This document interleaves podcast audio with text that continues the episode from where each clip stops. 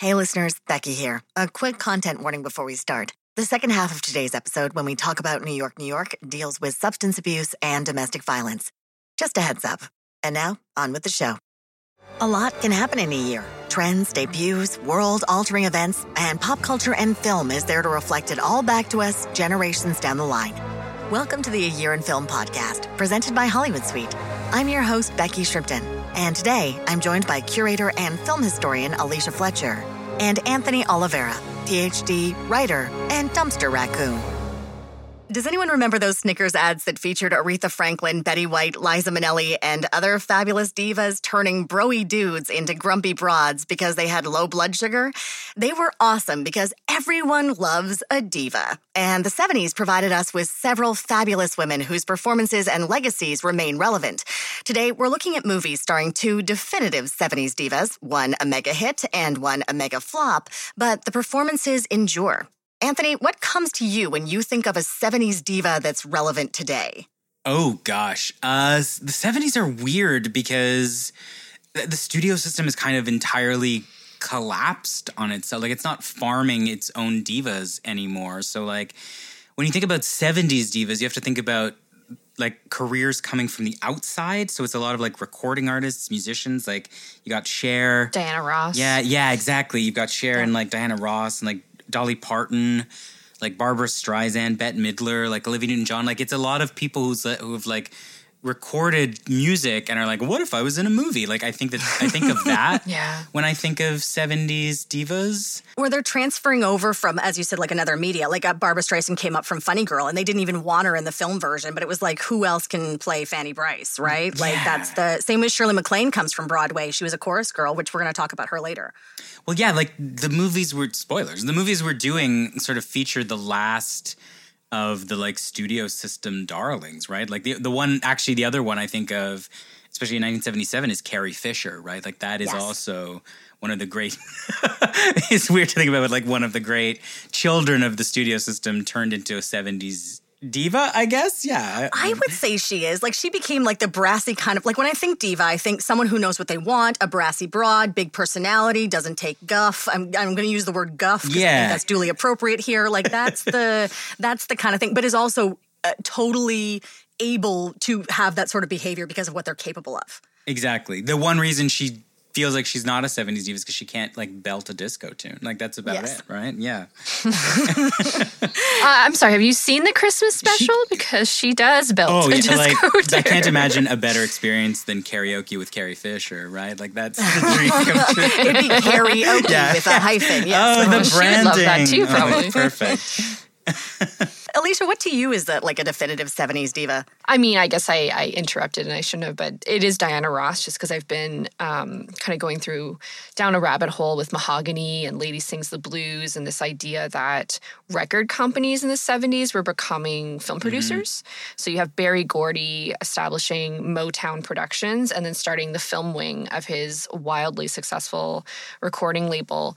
Um, and of course, he's going to tap Diana Ross. Um, you know, we're just one year away from The Wiz, for instance. Um, there is this real moment, to Anthony's point, of specifically disco and R&B um, musicians becoming huge, huge stars. This is also a year before Grease. So it's interesting to watch this film with this many divas. We're talking about Turning Point, The Turning Point, and um, New York, New York. This is really sort of on the doorstep of this major moment in the late 70s into the early 80s uh, with films like Xanadu.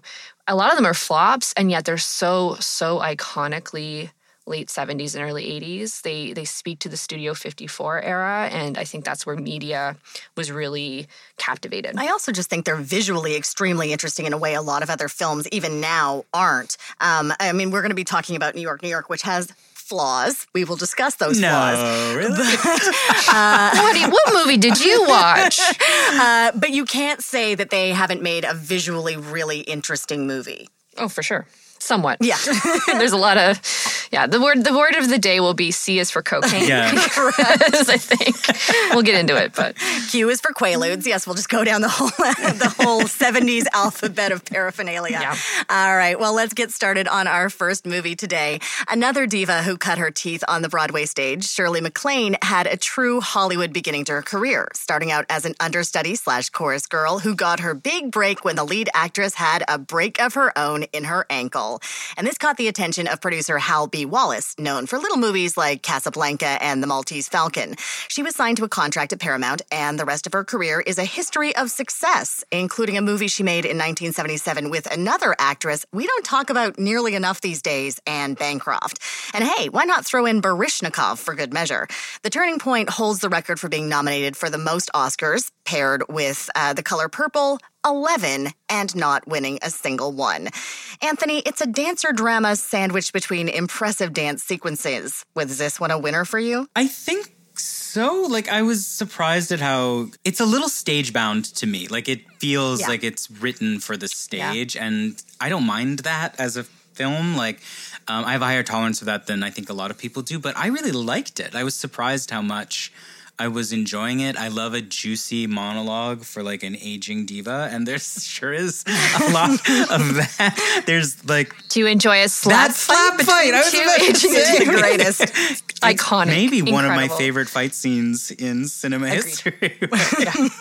Yeah. It looks real. Like people, like one of the, my favorite things was when I saw Bridget Jones's Diary, and you watch uh, Hugh Grant and Colin Firth like attacking each other, but like they're slapping and sort of like you know doing like the, the hesitant thing of like I don't actually want to get hurt, but I want to hurt you. It's like she that's gives how people actually fight. slap. Yeah, exactly. Yeah, exactly. it's like, yeah, that's how two people who just have all this aggression would go at each other and then start laughing at how stupid and absurd it is. Like it's it's a beautiful moment. She throws her purse. She loses an Mm-hmm. Yes. earring. It's so good. It's I feel like if you lived in New York, you would see an old lady fight like that regularly. We're just not At New the Yorkers. Center, yeah. from what the Real Housewives of New York has taught me, that is just ubiquitous. Like it happens everywhere. You can walk anywhere. Rockefeller Center on the ice. You're just watching someone go at someone with an ice blade. Like it's just done. Yeah, and it, the fight comes out of like a real. I like the fight for a lot of reasons. One of them is like they are talking about real, exquisitely defined like melancholy feelings that are in their life, but they also recognize like I've had a good life. Like neither of them would Yeah. deny that they've had a good life, but their envy of each other's successes, whether in the family or professionally, are the things that the movie slows down to articulate. Like, um, I think in I think we're going to be thinking about like quote unquote women's films when we think Yeah. about these movies and like the way it's willing to think about just like well what does it mean to look back on your life and be like there are some regrets um, and its willingness to pause and think about that was really interesting to me Well, let's get into what this movie is actually about. You talk about regrets and things. Anthony, can you walk us a little bit through the plot here? I think so, in as much as there is kind of Yeah. a plot, right? Like it's um, it's a movie about two women um, based on real people: Isabel Yes. Mirrow Brown and Nora Kaye. Um, highly fictionalized, sort of very again, like very like brought to the stage kind of energy. But one uh, is a successful ballerina, sort of recognizing that you know the footman is at the door her career is basically over. Uh, and it's been a great career but she's aging out of her diva status. That's anne bancroft's character. And shirley maclaine who plays a woman who was once her rival um, for all the parts that they wanted in their early days, but who married and has now produced this gaggle of children. Uh, there's only three, but it feels Who- like who are there's also yeah. dancers. Yeah, we're also all stars. Yes. Um, and one of them In Oklahoma. yeah, and one of them has now been selected to sort of is now the next new ingenue, right? So she is at once replacing Anne Bancroft's character, um, but also sort of realizing all the dreams that her mother never did. Um, and that brings them into each other's orbit because the daughter is now off to New York to learn uh, at the foot of Anne Bancroft and the sort of the system she's in.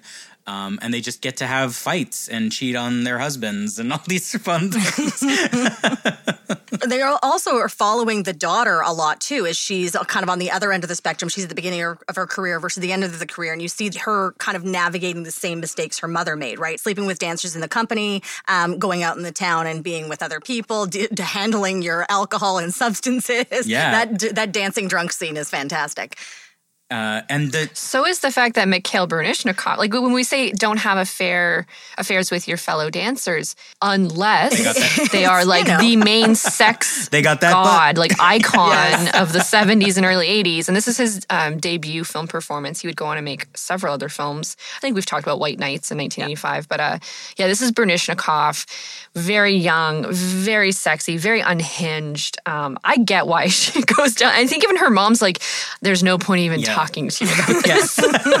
but I also like the way she articulates it, where she's like, dancing is the same as having sex with him, but I don't really need to talk to him. Like there is very much like it's just that physical connection, hmm. right? Yeah. It's very adult. I mean, the scene where she loses her virginity and comes home and and her mom is like, "Do you want to talk about?" it? She's like, "No, it would. I think it would spoil it." Like, I haven't never seen a scene like that actually, quite with that kind of energy of like, she's not regretful about it. She at first seems to have no illusions about it, although it's very clear she's she's caught feelings later that he does not reciprocate or doesn't understand how to reciprocate, right? He's like he apologizes and is like, "But it wasn't that big a deal, was it?" And it's like he just is this kind of uncontrolled libido character in the film. Right? very Russian. Yes. like Lat- well Latvian, but yeah. You're so fabulous. And I have weak knees. I like girls with weak knees. You just like girls. Very much. Is wrong? No. So, this is a film, as we said, there's a plot and this is happening, but it also stops for large swaths of the film to just show you dance sequences that then have like a title over top of them so you know exactly what it's from. Yeah. How did we feel mm, about this? I'm not a fan. And we're talking about director Herbert Ross, who was a choreographer. He choreographed Funny Girl. He comes from a dance background and for me it i enjoyed many aspects of this film especially the ones that anthony's talking about with the nuance around complex emotions and parenting and aging um, and sexuality and desire for middle-aged women where I am concerned is the ballet part. Yes. that's not something I expected to be concerned about with a film that is often cited in the top 10 of all ballet films. Um, it felt very tacked on, but I do think looking at the late 70s, ballet was really having a resurgence um, because of celebrities like Baryshnikov. And so I kind of get that that would have been very appealing to audiences in a way that I don't think it's appealing now. Like, you don't make a ballet film in the 2020s unless it's a horror film uh, like Black Swan or it's a genre picture. Ballet has kind of lost its footing in terms of a marketable theme. But in 77, it was still really, really big. Like, you know, these tickets that people were subscribing to were expensive and they were showing up. And not just in, you know, to the film's point, like this is Oklahoma has its own ballet, right? Oklahoma City has its own core. Um, I don't know if that's true today, but that idea of, you could just put ballet performances with text over them saying who the dancers are and who the choreographer is, and they're all from the real ballet world. To me, just doesn't work. But then again, it's like that's okay. If that's the one thing that hasn't aged well in this film, that's fine. And I think it really does make it quite stagey mm. because you just have a camera in the back of a theater. It's not move the camera's not moving at all. It's a static camera. And I think something with a better cinematographer or a better, um, you know, not a better director, but just a different director who maybe wasn't so stuck to choreography might have done something more dynamic. Uh, it is interesting to me because both of these films, Turning Point and The Turning Point and uh, New York, New York, sort of hit the pause button for like these 11 o'clock long yes, sequences. Good point. Where it's like, let me, sh-, and in both cases, it's like, here's someone who is like a once in a generation, if even that talent, doing the thing they're best at, right? Like watching Liza Minnelli do these amazing Broadway esque numbers. It's funny because in both cases, I'm like, well, these are the pe- this is what the person is actually best at, even though they're sort of stuck in this movie, right?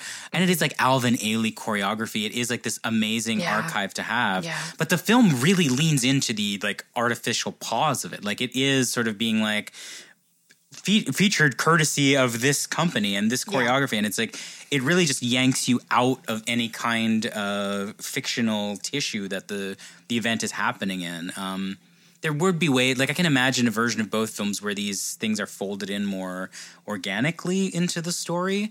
Um, I didn't hate it in either case, and in the case of New York, New York, I was like, "Oh, thank God! Like, what a breath of fresh air!" yes. Yeah. Thank you for taking the foot off the gas and just letting me watch her sing. yeah, exactly. Well, I think it's it's hard because I'm trying to put myself in the position of audiences for that year, and like they know that Anne Bancroft and Shirley MacLaine, while having somewhat of a dance background, are not prima ballerinas, nor have they ever Anne been. Bancroft has no dance experience. The fact that they they brought her in is wild. It's incredibly clear when you're watching she she holds herself in positions and they shoot around her. Whereas you have the daughter being played by the real life daughter of this very famous prima ballerina who the film is based on, that which was you know made very explicit in the marketing. It was kind of a stunt, to be honest. She's very good in it, and her dancing is incredible. Um, it does sort of have to you know really toe this line of like reality and unreality uh, and so to have something so realistic with those dance kind of recital sequences just further reminds me that we're looking at two actresses that are not dancers where something and i hate to keep up keep up bringing Black Swan, but like we could bring up Center Stage also. You know, those are films that cast um, people based on their dancing. Now, Natalie Portman wasn't known as a ballet dancer, but she had like 15 years of ballet behind her and trained for like a year or something like that for this. It's just a very different mode of making films in the late 70s where you didn't have to have those kinds of reality just didn't matter, I think, in 1977. This is also a movie that I feel like even if you didn't have Baryshnikov, the the center drama is what's actually interesting about it. And I mean, this is a callback to women's films, as we mentioned earlier. And the amount of women and like uh, recognizable uh, actresses that really, really wanted to be in this movie, I think speaks to the lack of roles that were available for women like Yes. this in the late 70s. So um, this was confirmed. Everyone's like, it's a rumor. It was confirmed um, by Herbert Ross that uh, Grace Kelly really wanted to be in this, and Prince Rainier said no. Um, uh, Audrey Hepburn wanted to play the Anne Bancroft role really badly. She says it was her, her her biggest regret that she wasn't cast in this film. And Hepburn was a Yeah. dancer. She was a trained ballerina. So that to me make, makes sense. That's the most heartbreaking one to me. Like the version of this movie with Audrey Hepburn in that role as Oh not just God. like as a Can't like imagine. it would have bookended her career, right? Like to go from this sort of ingenue to it would have given her a final role, right? Like there her career kind of peters out, right? Like she Mm-hmm. doesn't have a farewell and this one is so self-consciously about farewell. It would have been cool to see her do that. It also Mm-hmm. would have meant she was opposite Shirley MacLaine again, right? We could have had Children's Hour Oh my God. Yeah, that one. That's a Yeah, that's dream casting. It's interesting because it does seem like this film would have appealed to actresses of a certain generation who are still, let's be honest, very fit, very athletic. Like there was no reason for them not to be acting. It was really just entirely ageism. Um, so I can see how the idea of like, let me show how in my 50s I am as you know, spry and light on my toes as I was at 19. And Grace Kelly was still very athletic as well and could have proven that. Like it, it is, I see the appeal of this role because there was just nothing for this generation of actresses. Um, it's really and Shirley MacLaine's career goes into a kind of a different like she's she goes from basically being a like a mom in her early 40s to an old lady Yeah. in like three years. Like it's so crazy. We were talking last night. I was talking with Brendan, my partner, and we're talking about uh, roller coaster, which you guys uh, talked about in the previous episode. And you see this family, and it's like the two parents are clearly in their 60s, but they have a six year old and an eight year old. Like that's what they did in the 70s. The, the mom from Jaws who loses the little boy. Don't tell me she's not 71. How does she have an eight year old? Like, if you were a mother, you had to be in your 60s or 70s, even if you had a toddler. There's just this gap in how women were cast and the pervasive ageism, which completely exists into today's um, world, but not as bad. Anne Bancroft is like six years older than Dustin Hoffman in The Graduate, right? Is that correct? Crazy. That's right. Yes, that's yes, yes. Great point. That should have been what I led with. Good point, Anthony. My thing is, I'm like, I, I don't understand why we don't talk about Anne Bancroft more. Like the number of iconic roles she played. I mean, Mrs. Robinson is something else. I think maybe it's because she's shrouded by The Miracle Worker, which is not a great movie, but it's one of those. She's often just kind of named as like Mel Brooks's wife. Wife. Yeah. And one of her very last roles is on Curb Your Enthusiasm with him, and it's I, I really encourage anyone to watch the season dedicated to Larry David being on the producers. Uh, Anne Bancroft gets kind of the final say of that whole season, and then I believe she passed away very, very Oh, wow. shortly after filming that. Um, but yeah, she's just you know I think sometimes that era of diva, if they're married to a super producer, like a super icon in Hollywood, as Mel Brooks was and is, that can be very detrimental as well. I think about her uh, Miss Havisham a lot in Great Expectations. Which, yes, speaking yeah, that's of a great parts, point. that's like you've aged out and that's it, right? Like, Yeah. now you're Haversham. yeah. God. I could be Haversham at this age. Pretty much, yeah. That character's like 27 in the book. You're like, wait a minute. 27, yeah. Well, like, what happened to the women's pictures, Alicia? What's weird is they made money. Like this made a lot of money. Tons and uh, and prestigious, obviously, multiple Oscar nominations, even though it didn't win. Yeah, but when you even if just to name an example from 1991, like something like Thelma and Louise, you know, no producer wanted to make it because no one's going to. They felt no one would go to see a film with two ladies, two bitches, like helming it. I think just people didn't want to make women's pictures. You do get in the 80s, very shortly after this, something like Nine to Five and Working Girl, and those are those feel different to me. I don't think of them as women pictures, and they're also comedies. But the idea of having a hard drama with two female leads and no storyline where you know the, there's a love interest, we get it in this film with Through the Daughter and Baryshnikov.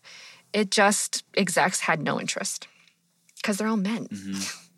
And um, I think maybe TV starts absorbing a lot of that Oh, that's a good energy, point. right? Like, Designing women and stuff like that. yeah, like, like it's cheaper to make that way. Yeah, but as as tent poles become, as you have to get your four quadrant hits, pictures like this start to disappear. I was reading in the Wikipedia. There's a whole episode of that '70s show about how he doesn't want to go see this movie with his girlfriend, right? Like that's yeah. it's a hard movie to market to larger audiences, and yet it produced this entire like ballerina sub craze that consumes the 80s, right? Well, and on top of that, then they they moved over into there's an episode of Happy Days that Leslie Brown appears in where she's the Fonz's girlfriend and teaches him how to dance. There is a clip of it online. You can see it. but I mean, that's just such a wild idea to me. Like the Fonz dancing in ballet. I mean, I love Henry Winkler, but man, that's wild. Well, he did jump a shark once, so He did. I was just gonna say second, second to him jumping a shark. All right, well, let's get into a bit of the the real life stuff here. So Herbert Ross, also this is a huge year for him because he's nominated for both this and The Goodbye Girl for Best Director. I love the idea that he also wanted to make this movie for his wife, who we mentioned earlier was Nora Kaye. She was a prima ballerina, and and her relationship with uh, her friend slash frenemy Isabel Mirrow Brown, whose daughter is Leslie Brown. They wanted this to capture what it was really like to be backstage and to watch kind of the machinations of a ballet company. And I think you see a little bit of that. I love the the woman who runs the theater company. She is or the the ballet company. She is like such a perfect. She's such a shark and such a like. All right, who who's gonna give us some money now? These people are these people are gonna donate to us. And I think you do get a bit of this that you hadn't seen in anything else before. Do you guys really feel like this captures that like backstage energy? Do you feel like you know more about how this would work in the in the seventies? Um, you know, there, there's we know that dancing is physically destructive to Yeah. your body. You do get a scene with the daughter, her feet. I was impressed with this film showing a dancer's foot, which is pustules and open sores and bleeding. Like that's reality. You don't see that in the red shoes. You don't see that in previous ballet films. You definitely don't see that in Beatrix Potter's uh, ballet film we talked about earlier on the podcast. I love that Um, but you know, in terms of, I expect a little bit more of a film that's dedicated to ballet today to discuss body dysmorphia, eating disorders, all of the things that we know, just open. Um, open book with this sport, this this level of athleticism, and this film really dances around all of that. It's more about the sexual intrigue, and although Anthony, what did you think about like the because there's um the husband's played by Tom Skerritt, Right. and there is implications that he was bisexual or perceived as as gay in the youth of these two peoples, and that's why she married him and had a baby to prove that he wasn't. and then he says that's he- kind of interesting. That's true, right? Like, That is Yeah, fantastic. yeah, I, That's I like Yeah. that. Um, and that Yeah. actually, in a number of uh, interviews, Herbert Ross defends that, and he said he had to push back against the studio because the studio wanted that plot, that plotline completely out. And he was like, "This is a really important part of ballet. You do have a lot of people who are bisexual, they're homosexual, and this is an important part of discussing these sort of gender politics." Yeah, I, and it's funny. Like we're talking about the sort of unimpeded sexuality of Baryshnikov, and it's like, but that's really the only reason he gets to be what he was is like because you get to Penn at the end and he's straight, right? Like Yes. he kind of gets to like to be a straight ba- ballet dancer, straight male ballet dancer is like an unusual thing to be, and I like that the movie admits that quite quite readily, Yeah. right? Like it does have that great character Arnold, the choreographer. It's like. He's like this pitchy, uh, pissy, like bitchy choreographer who's like no emotions, right? like, and it's Just dance, do the count. but it's easy to see how a character like that emerges, right? Like it is such a suppressed aspect of their lives that this like um almost kind of campy dandy is now creating this piece about like you can't have any passion show. It's like an interesting theme in this piece. What I like about this film and New York, New York is that you see how much these artists suffer for their art even when the art is to an audience of like a bunch of people who don't get it, right? Like one of the things I like about this movie is how often they're like the audience doesn't even know how bad we are when we're bad because they don't understand dance enough to get it, right? Um, yeah, I I thought it was amazing that like again we're in a pre AIDS crisis film where they're the film is obviously trying to think about queer sexuality and is obviously not getting as much room to do that as it wants to. Yeah, it's it's a it's a complicated little little beast of it. I don't know what, and I don't want to derail the film either because like if I start paying attention to Tom Skerritt, I'm going to lose the Shirley MacLaine and Bancroft thing, right? No, allegedly that is was part of the real argument is that she did marry someone who the rumor was gay and got pregnant in order to prove that they were not gay and that was part of the regret. They did end up in the actual what actually happened in the real in real life is they did end up getting divorced and she did move back to New York and and start choreo- or choreographing again, choreographing. Um, that that one. That's that's how much we know. About no, no, my dance knowledge is great. My English, oh, boy. But, um, but yeah, apparently that actually happened, and that's why they they really are trying to be as true to life as possible. And even, I mean, the the casting of the daughter was completely accidental. She just happened to be the best person for this role. Um, originally, they wanted uh, Gelsey Kirkland, who was one of the biggest ballerinas at the time, uh, and the announcement at the time said she would not be able to take it because she uh, was too busy uh, prepping the next season. Uh, but of course, we now know that she was suffering from severe substance abuse and was not in any position to be able to continue working, unfortunately. She was also Baryshnikov's partner at the time. Yeah, so is Liza Minnelli. Yes, exactly. Who wasn't? when you look like Baryshnikov, you can get whatever you want. Um, this is also Herbert Ross's uh, initial ballet movie, but of course he would make Dancers and Nijinsky, and he wanted to make Nijinsky specifically before Ken Russell could get his hands into it. Everyone was trying. Yeah, no one liked Ken Russell in the late 70s. We've definitely talked about that. I would have loved to see that movie. Um, Ken Russell's oh, me Nijinsky. too. Yeah. Baryshnikov was nominated for Best Supporting Oscar for this. Does he deserve that that nomination? No, No. Oof. he's fine. He's Oof. Maybe give him the Golden Globe, but not the Oscar. He's got a pair of golden glow. Anyway, never mind. Uh, uh, he's great. He's a great dancer in it. He's magnetic, but he is. I mean, he's he's floating by like on that, right? Like it's not a. It also doesn't have a lot of performance to do. He has to look beautiful, and he does look beautiful. And I understand wanting to put him on the stage at the Oscars, but come on, no. So, as we mentioned, this won no Oscars for the 11 it was nominated for. Why do we think that is? Is it just, does it just not measure up? Or was it like we recognize this is something and that we should, but we just didn't? there's honestly no performance or there's nothing in this that I think is like best of. It's interesting. I'm an old mm-hmm. Marxist and it is interesting like the material reality is this is a hard movie to watch now because it's not in print like I Yeah. the, the movie the copy I rented is so beat up it skips. Um it is a movie that's Which been shows kind someone loved it, so that's sure, good. but it's Or used it as a coaster. It does feel like it's been memory hold in a weird way. It does sound like Oscar bait that doesn't quite get there, I think. Like, I don't know. I loved it. It's very um sorry, I didn't mean to cut you off, but it, that seems to be Herbert Ross's thing. Like you look at the films he made and they feature huge stars. Look at something like California Suite or and we've talked about that in the first season of the podcast. his he's really forgotten. Mm-hmm. I would say as a director who had so many Academy Award nominations, who worked with the biggest stars of the well late 60s, 70s, throughout the 80s. This is the director of Steel Magnolias. Oh wow! Um, and right, that was kind of his last, like his last hurrah. Um, he did uh, uh, not Flashdance, the other one. Help me, Kevin Bacon. Uh, Footloose. yeah. Footloose. Footloose. I was dancing on screen, which no one can see. you know this one. If that one.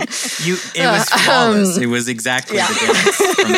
I, I, I saw This is why I'm able to critique ballet films.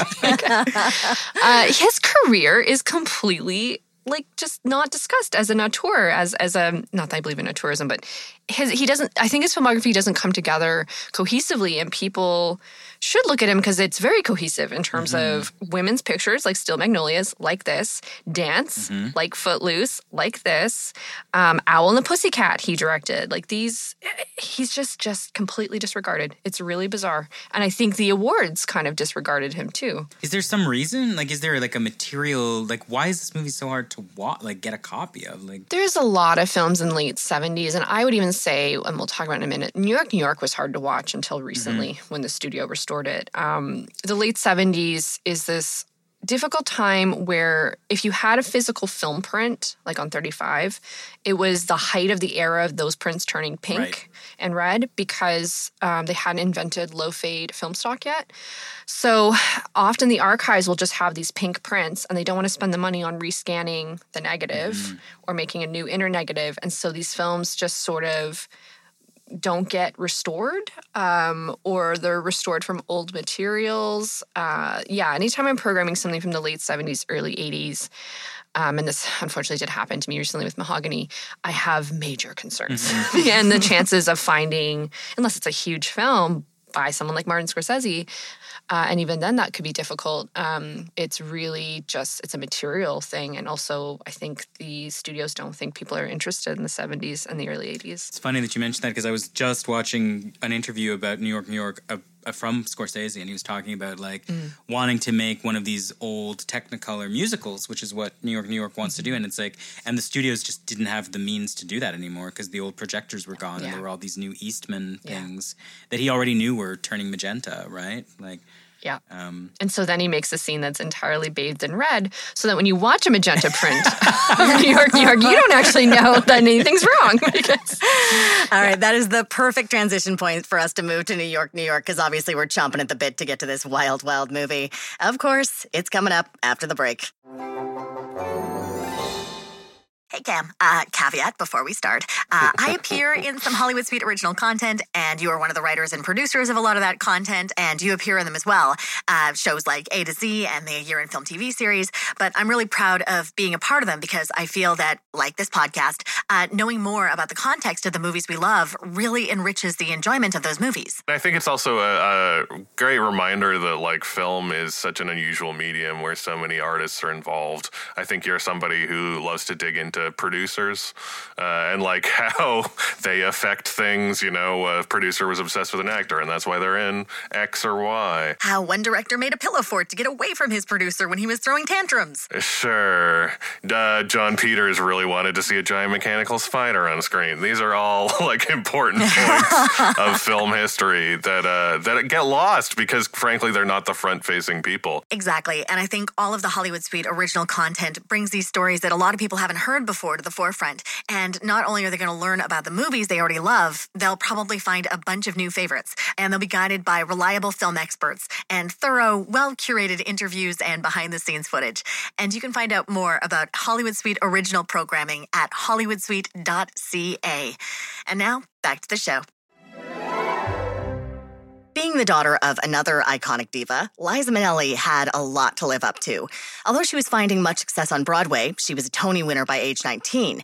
However, when it came time for her to play her most iconic role, Sally Bowles, Broadway passed her over for the title role, but picked her up in 1972 to give her an Oscar for the role in the film version, something her mother never actually achieved. Now, for the next five years, she would star in movies, but nothing really gave her the show vehicle the cabaret was for her particular talents. That is, in until 1977 when a filmmaker, fresh off a hit called Taxi Driver, cast her in a role that would pair her with composers Kander and Ebb, give her a signature song, and a meaty role to chew on. Could she make it here with New York, New York for another iconic role? Or would it be a debacle that would almost kill Scorsese? Alicia, you have feelings? well, I think Scorsese is more than capable of killing himself at this point in his life. I don't think the film should be blamed, although maybe it was an exacerbating circumstance. Yeah, this film, I'm excited to talk about it because I have grappled with this film for years because uh, it is like many of the films i think i think back to our bogdanovich uh, episode where i should love this uh, it's up my alley. It's written for me. And then I have this almost um, vomitous, nauseous reaction to it. Anthony, um, if I but, may say, your your partner walked out. Yes, he did. He was like, I can't. I hate this man yeah. so much. Like it is. Brendan. Brendan refused to watch it again with me. He was like, No, I'm not doing it. It is it is a I do think it's an interesting work of art, but it produces an emotion that I feel like I have never had and have never had for such a sustained period watching a movie of just two hours and forty three minutes. just down like, from the original four hour cut. Yeah. And like he I mean, De Niro's character is truly one of the most loathsome characters I think I've mm-hmm. ever seen in a film. Worse than Travis Bickle. Uh, yeah, absolutely. Mm-hmm. Like yeah. an, uh, there's empathy for Travis Bickle yeah. for sure. Well, okay, that's the other thing is like it is really hard to take the film's emotional temperature about whether or not I'm supposed to like this character or not. Mm-hmm. You know, mm-hmm. like he is so and then it becomes an endurance of like how do I feel about watching this woman live with this man who is destroying her life? Like it really is yeah.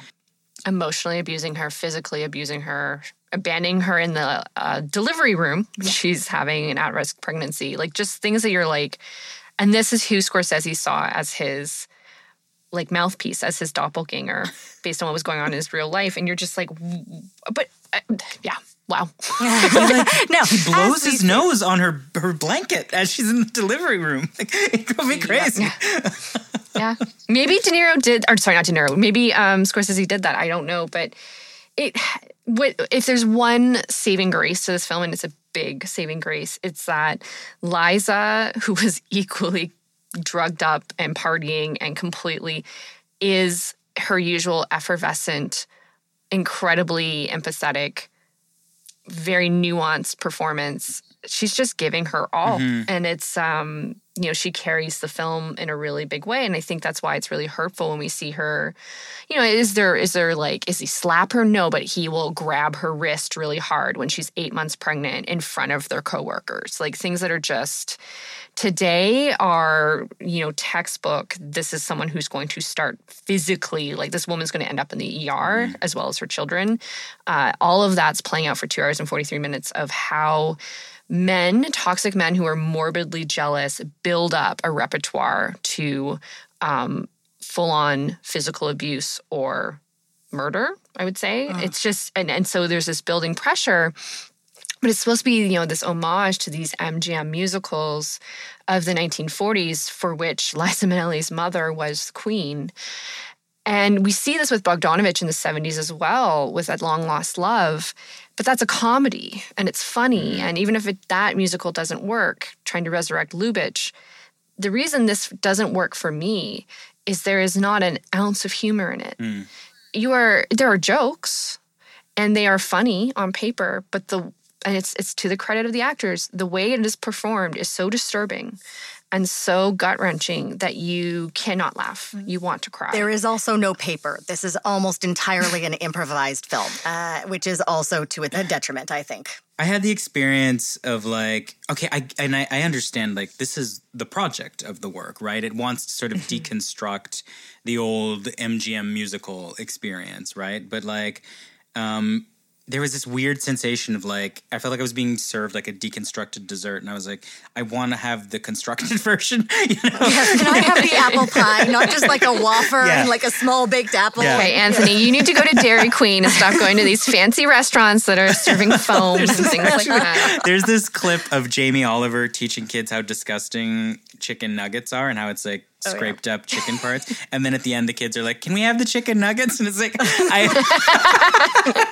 I feel That's like you, a New York, I New feel York. like a rube, right? But it's like that's that's the experience of like, well, okay, you're making me endure watching. I agree with you. She is incredibly effervescent and amazing in this, but that almost exacerbates the experience of like this poor woman stepped in shit at some point in her life, and that shit has been dragging through her career for like the 20 years that this movie seems to take.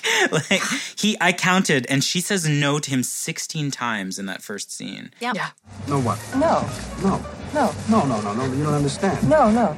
Give me a give, look, give me a number. Just you got a pencil or No. something? Give me. All right, I have a photographic memory. Just give me a number now, and I'll remember. No, Yes. No. Yes. No. Yes. no. Can I meet you in Central Park? I'm serious.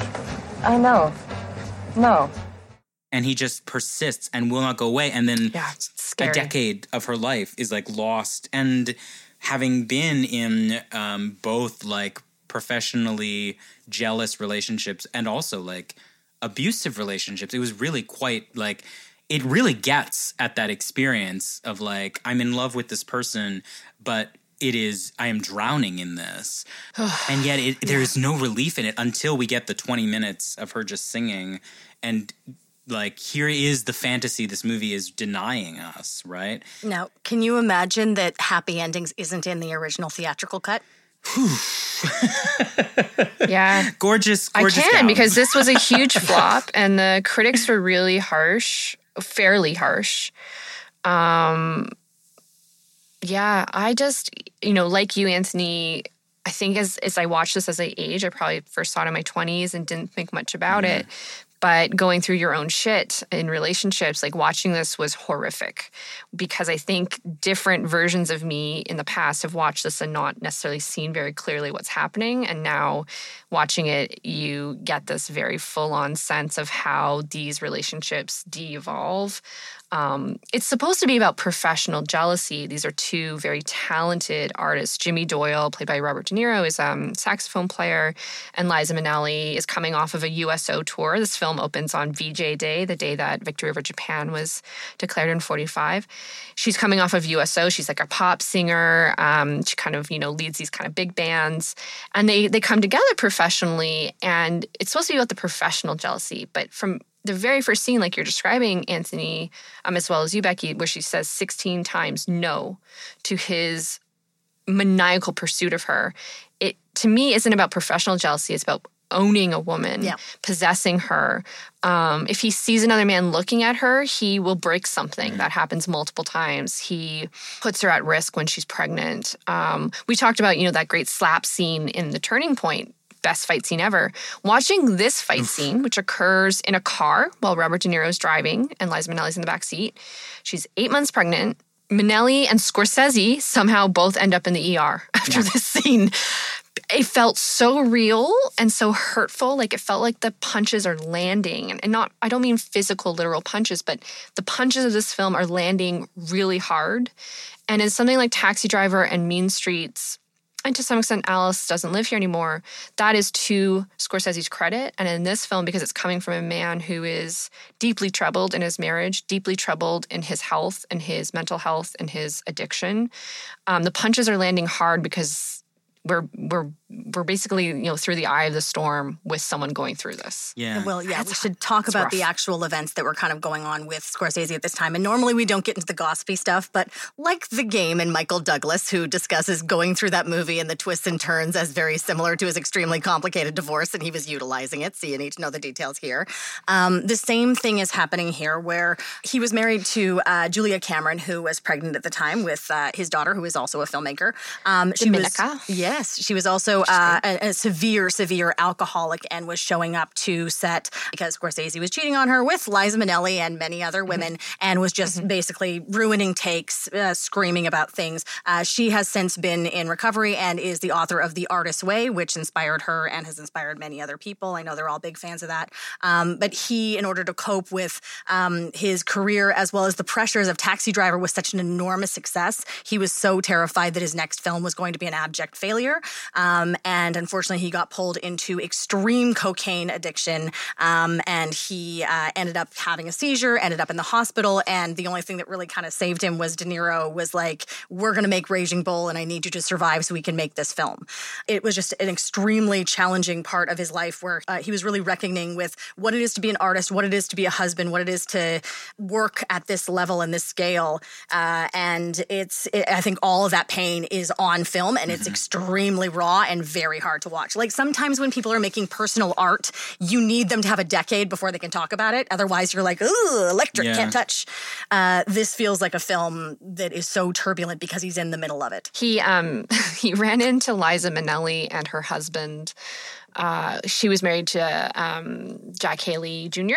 Um, and the father, Jack Haley, who is of course the Tin Man from Wizard of Oz, is in this film. It's his last role. There's a nice like little family connection there. Her marriage is on the rocks to Jack Haley Jr. They're walking down a street in New York. Scorsese like sees them. I think jumps out of a cab. He starts screaming at her. Meanwhile, Jack doesn't know she's having an affair with Scorsese. He starts screaming at her because she is sleeping with Baryshnikov, and he's just found out. I know we aren't supposed to get gossipy, but husband. yes. it's just like, oh my god, like in front of her husband, like berating her for cheating on him while she's cheating. just this level of disaster. And yet in Liza's performance, I will say she's she's admittedly as strung out as he is. She will eventually check herself into rehab um, a few years later. She never inflicts the kind of pain on the audience that Scorsese does. Like she is able to just stand Yeah. and deliver in this way that um, I, I just love her so much. Like I, I watch that Muppet Show episode all the time. she's just she's had a rough life. Like who has had a rougher life at this point? Looking at this with what she went through with her mother, with drug addiction, with her marriages, with um, losing a baby, and just she just just she just gets into your heart. Yeah. She gets into your heart so much. there's this thing she does. I mean, as you were saying, like almost the entire movie is improv, which kind of makes the experience even harder because like you, you're watching these characters literally try to find meaning at all in what they're talking about. Like it's a very jarring effect when you come from something as stagey as the turning point right? Where like every line of dialogue is almost too crisp right? Everything is almost too exact. Characters understand themselves almost too well. Um, whereas here you're constantly watching these two actors sort of struggle to make meaning of the scene. Um, but this awful thing, and I don't know how conscious a choice it is, but every time he apologizes, she says, I'm sorry too. And it drives me crazy because, like, this poor yeah. woman is just stuck. It reminded me, it felt to me like the experience of watching Anne Hathaway and James Franco host the Oscars, where there's Oh, like, yes. a, definitive hostage situation. Yes. Yeah. um, this Yeah. like professional, like this woman who understands exactly like is all the better for understanding that the artifice is the only thing holding this thing together. Um, over and against this kind of very baggy naturalist. Like, there's a way to make this movie. I can think of versions of this movie that exist. Like, Umbrellas of Cherbourg is also a movie that sort of sort of lifts this kind of fauvist musical artifice and yet becomes about the way that that's not the way the real world works right like to me that is the better version of what this is struggling to do i don't think it might be an evil film but it's like it's technically amazingly made you know like there A- Agreed. and it, it might be evil, but it's not unrealistic. Right, exactly. That's the exactly, yeah. thing. like, as despite this being improvised, watching the way he talks to her, watching the way that she has to apologize, that's a great point. Watching the way um, that is all just textbook. Like, it doesn't matter. This was made in 77. That could be 2023. Like, it is textbook abuse. Mm-hmm. And it's how abuse has slipped under the table. And we don't, unless it's like someone has a black eye, we don't think of it for some reason as, you know, spousal abuse, but it is. It is, I, I encourage everyone, I hate saying this, to watch this because I think actually Scorsese is incredibly successful at what he set out to do, just not the idea of resurrecting the musical from the 1940s. Every director's tried to do it. Spielberg failed. Bogdanovich failed. Scorsese failed. Demy is the one who did it beautifully in the 60s and early 70s. And dare I bring up Donkey Skin? Oh one my more time God. on One this more. podcast. One more feeling. Yeah. Thank you for giving me that in, Anthony. You might not be aware that Donkey Skin comes up on a regular basis. my favorite one of my favorite movies my fa- top Oh, five me favorite too. movies yeah absolutely. there's something All of it. I think you have to you have to come from his biography to understand uh, what's important about that fant- the beauty of that fantasy, right? Um, like there is something, and this movie is really trying to get there. It really is. Like, But he is um, something like that has to come from a place of love, and there is no love in that in that man at that time. There is only rage and pain, and so you can't do that at the same time. Like we mentioned earlier, happy endings has to be there because it's the only breath of fresh air, but it also simultaneously makes the movie sadder. Like it's really wild. I do think the ending of this, and I don't want to spoil it for people who haven't seen it, is perfect. Yes. yes, Um, yeah, and I can't imagine knowing how they wanted a happier ending. on That this George film, Lucas studio. demanded that he he's like it's going to be a flop if you don't make sure they end up together. It's like oh boy. Yeah, I can't imagine how much more angry. I probably would have thrown oh yeah, like the remote control through like the fire stick thingy through the TV um, just in revolt. It is it's just such a marvel this film and you know Scorsese does talk about it and he talks about it very frankly and very honestly. Um, and it did get a you know a big kind of restoration recently. So I think we're going to hear more and more about New York, New York as Scorsese's reputation just continues to be solidified as like you know very important icon, um, film bro god. Uh, I just don't know how you make. It's, it's I don't know how you make sense of this film. I don't know how you celebrate it. Does that make sense? A hundred percent. I mean, I think it's it, it's not setting out what it's supposed to do, like what it intended to do, but I think it comes at something else, as you said, possibly one of the most definitive depictions of what an abusive relationship looks like on film. Um, but Not knowing it's about Exactly, a film about yeah. that. Like, Exactly. that's where I'm Um, just like, oh, yeah, God. because it's just him processing his, his feelings, which of obviously this is extremely toxic. But it's also it. It was made by him, but it also wasn't made by him. Scorsese's movies are often made in the edit. And so, like, you look at Thelma Mm-hmm. Schoonmaker, right? And she made those movies that they look like that because of that.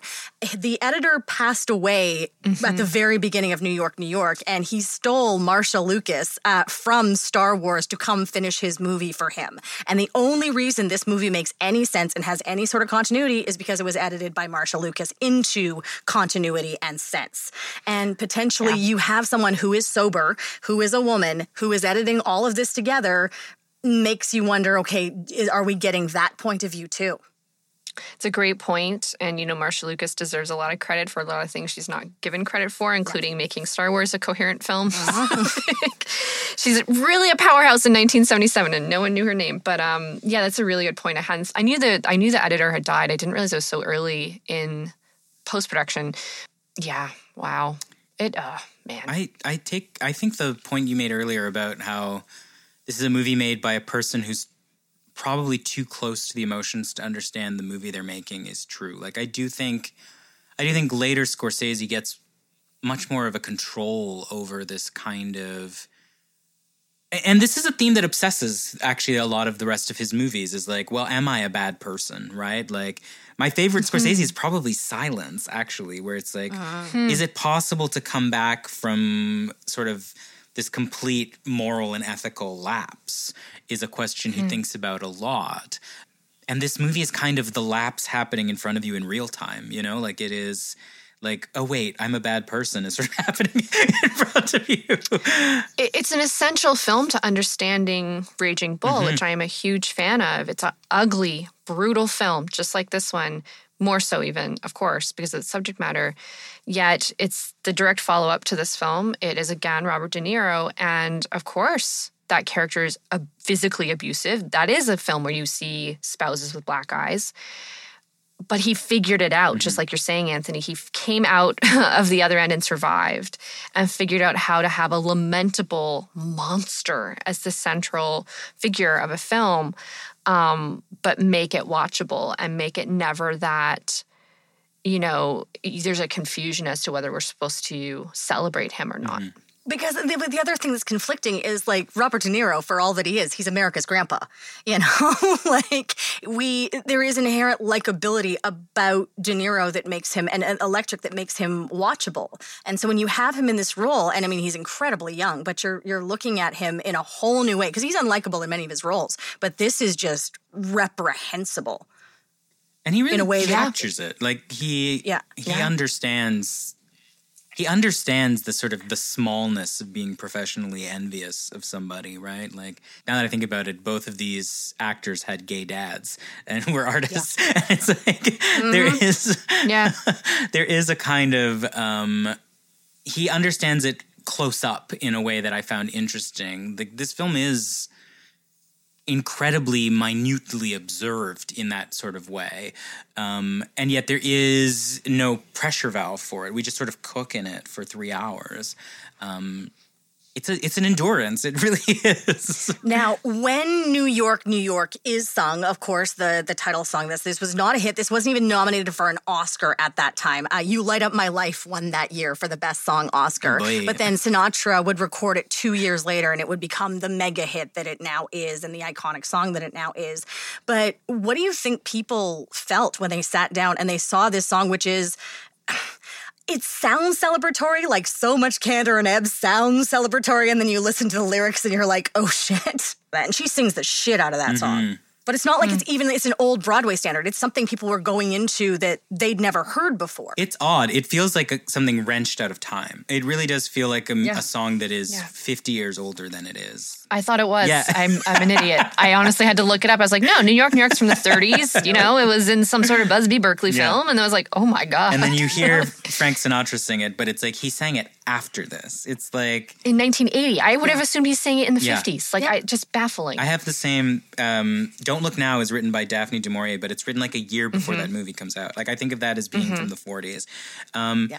Yeah. It's funny because, like, the movie we have, the other series of movies, really, we haven't talked about that this feels very much in dialogue with is a star is born right like yes um, yes 100% all of the yeah. versions including the new version right where it is mm. almost in many ways a better telling of this story of like yeah. uh, a woman an incredibly talented woman who gets attached to this dangerously deranged person right but they all kind of have to have this 11 o'clock number where the woman sings this new iconic song right and and it is that but it is also very much about like the complete uh, risk of being an artist, right? Like it might happen or it might not. And that's what the song New York, New York ends up being about in a weird way.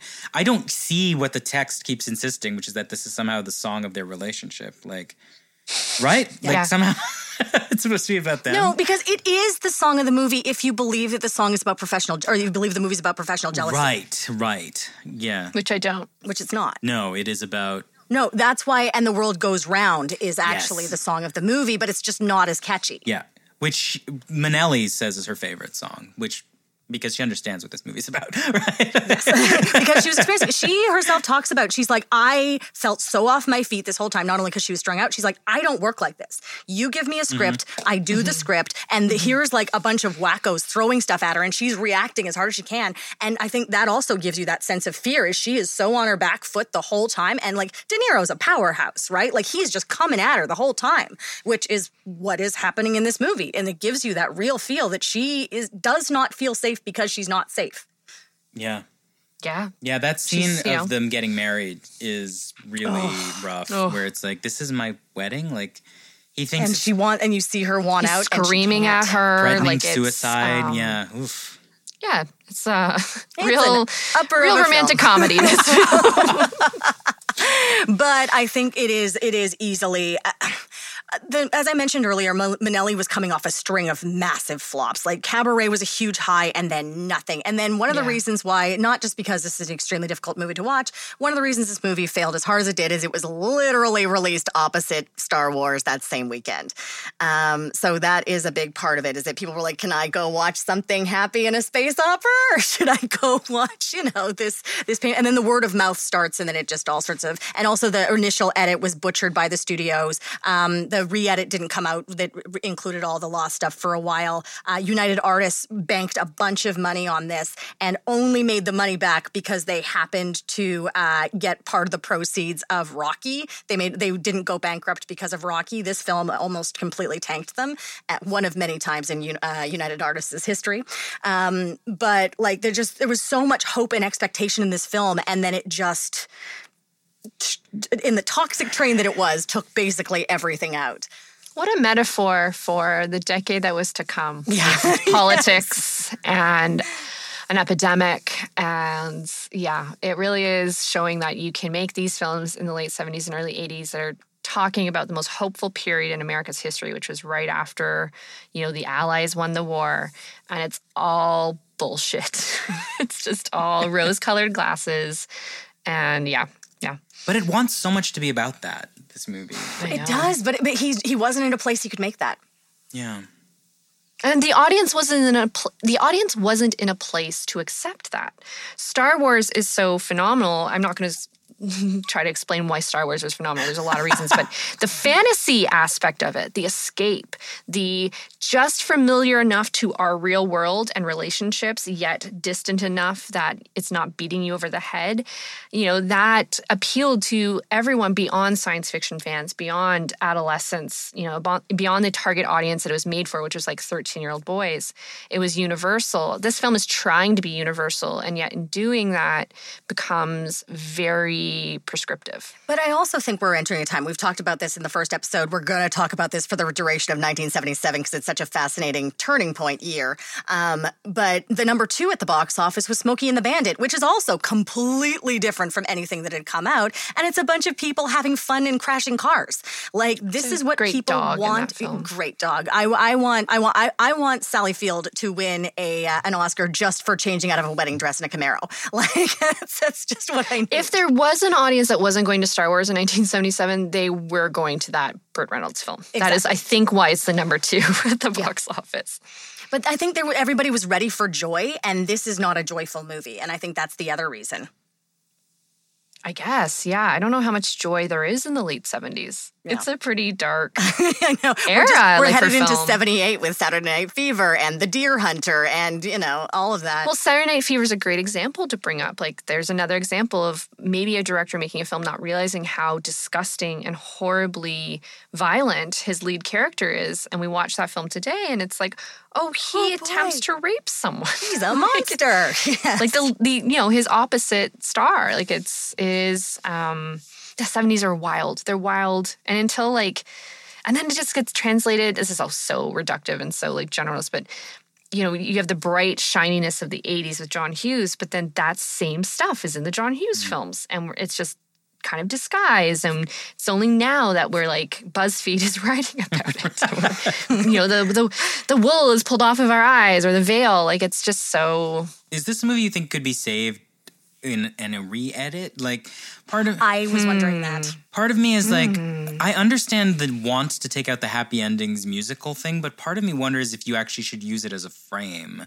Like, is there a way to make her the protagonist of it in a way that as presented they are not, right? Like they're presented Hmm. as co-protagonists, but if if it was more about her surviving and escaping him, and That is the the movie made could be today. fantastic. Um, I think that I think you're entirely correct. I think that's the movie made today. We also have to understand that, like, I'm sure people didn't know what they were viscerally reacting to at the time, but like we see this stuff as with 21st century red flags all over it. Mm-hmm. But at the time, I don't know how many people would have seen that. Like we we just got no fault divorce as of 1972, mm-hmm. so that's all still new, right? I mean, we're talking about Mr. Goodbar this uh, this year as well, mm-hmm. which is a whole other point of lots of lots of fun family friendly Anthony, I. Anthony and I went drinking Yeah. after watching that sure like twelve thirty a.m. movie, but that's a movie that understands what it's about as much as it is Yes. sort of visiting this kind of horrible experience upon you as a viewer.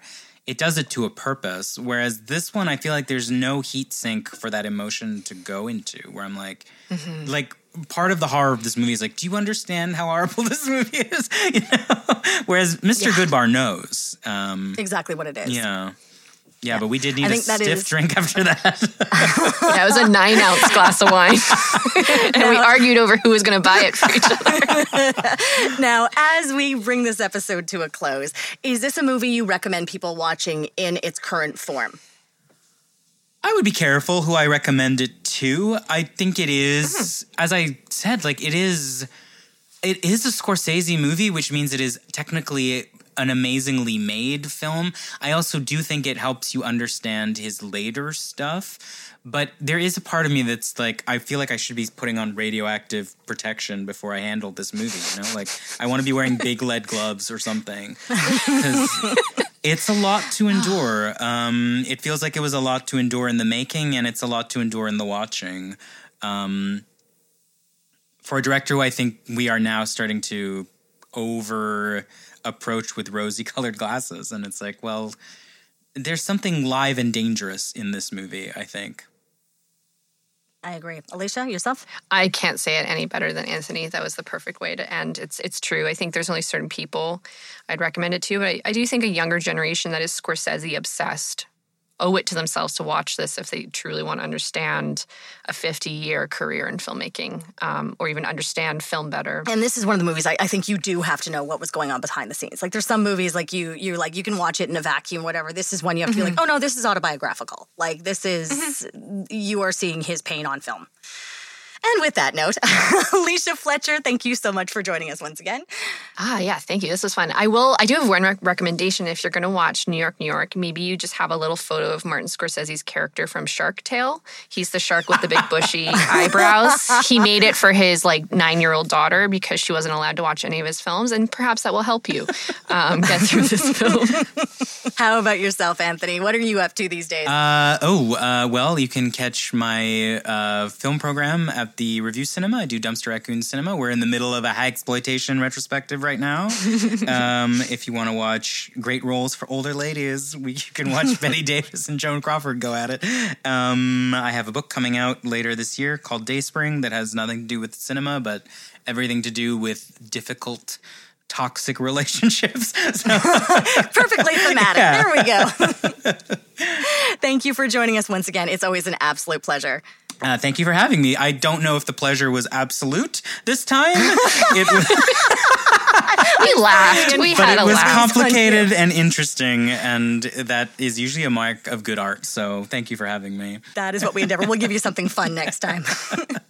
And you can join us in two weeks for something else fun, where we're going to be joined once again by Alicia Fletcher and our very own supervising producer, Emily Gagne, as we look at two end of an era films with Between the Lines and Peppermint Soda. That's coming up in two weeks.